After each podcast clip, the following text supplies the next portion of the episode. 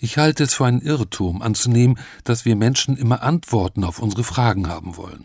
Natürlich gibt es die Fragen, die nicht so im Raum stehen bleiben sollen, die eine schnelle und unkomplizierte Reaktion erfordern, etwa wenn ich mich erkundige, wie spät es ist oder wie ich den Weg zum Bahnhof finde.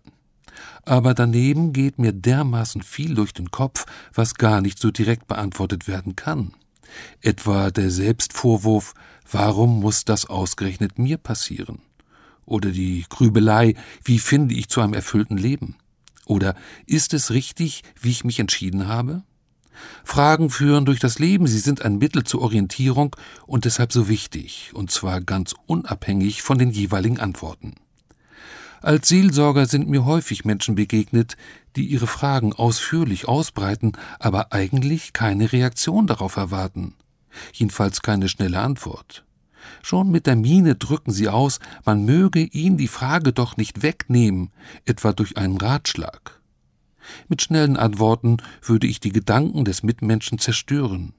Es gibt tatsächlich dieses Bedürfnis, sich seine persönlichen Fragen im Leben zu sichern. Denn das Schlimmste wäre es, keine Fragen mehr zu haben. Mindestens eine ganze Geisteswissenschaft lebt davon, Fragestellungen zu kultivieren.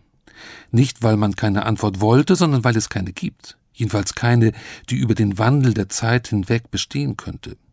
Ich spreche von der Theologie, die immer gleiche Fragen stellt.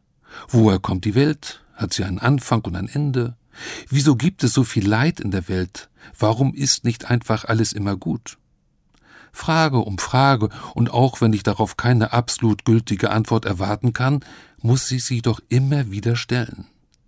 Im Grunde genommen stehen in allen Religionen weniger die Antworten im Vordergrund, es geht vielmehr um die Kultur der Fragestellung. So geht es mir auch mit dem Gottesdienst. Bei guten Predigten komme ich häufig an den Punkt, an dem ich nicht weiter zuhöre. Ich schalte innerlich ab, weil die entfaltete Fragestellung mir genügt. Dann ist es viel reizvoller, den eigenen Gedanken zu folgen. Irgendeinen Gedankenzipfel habe ich erwischt, den halte ich fest, den spinne ich weiter. Die biblischen Schriften bieten mir Anregungen zum Weiterdenken. Die Bibel ist gerade deshalb über die Zeit hinaus von Bedeutung, weil sie keine fertigen Antworten liefert, sondern eher das Material zum Selbstdenken bietet. Deshalb erwarte ich von der Bibel auch keine praktischen Ratschläge. Es ist schon genügend, wenn sie mir bei der Fragestellung hilft. Religion wäre so eine Kultur der Fragestellung. Bei Glaubensfragen kommt es dann gar nicht mehr so sehr auf die Antwort an, viel wichtiger wird, die Fragen nicht zu vergessen. Woher komme ich? Wohin gehe ich? Wann ist das Leben zu Ende? Wie kann ich zu dem einen sinnvollen und gerechten Leben finden? In der Beschäftigung mit der Bibel suche ich Antworten auf solche Fragen, und wahrscheinlich werde ich diese Fragen immer wieder stellen, weil jede Antwort immer auch mit der Person und Situation der Fragenden zusammenhängt. Aber die Suche aufzugeben hieße, das Leben aus dem Blick zu verlieren. Deshalb, manchmal ist es gut und wichtig, auf existenzielle Fragen nicht gleich eine Antwort parat zu haben.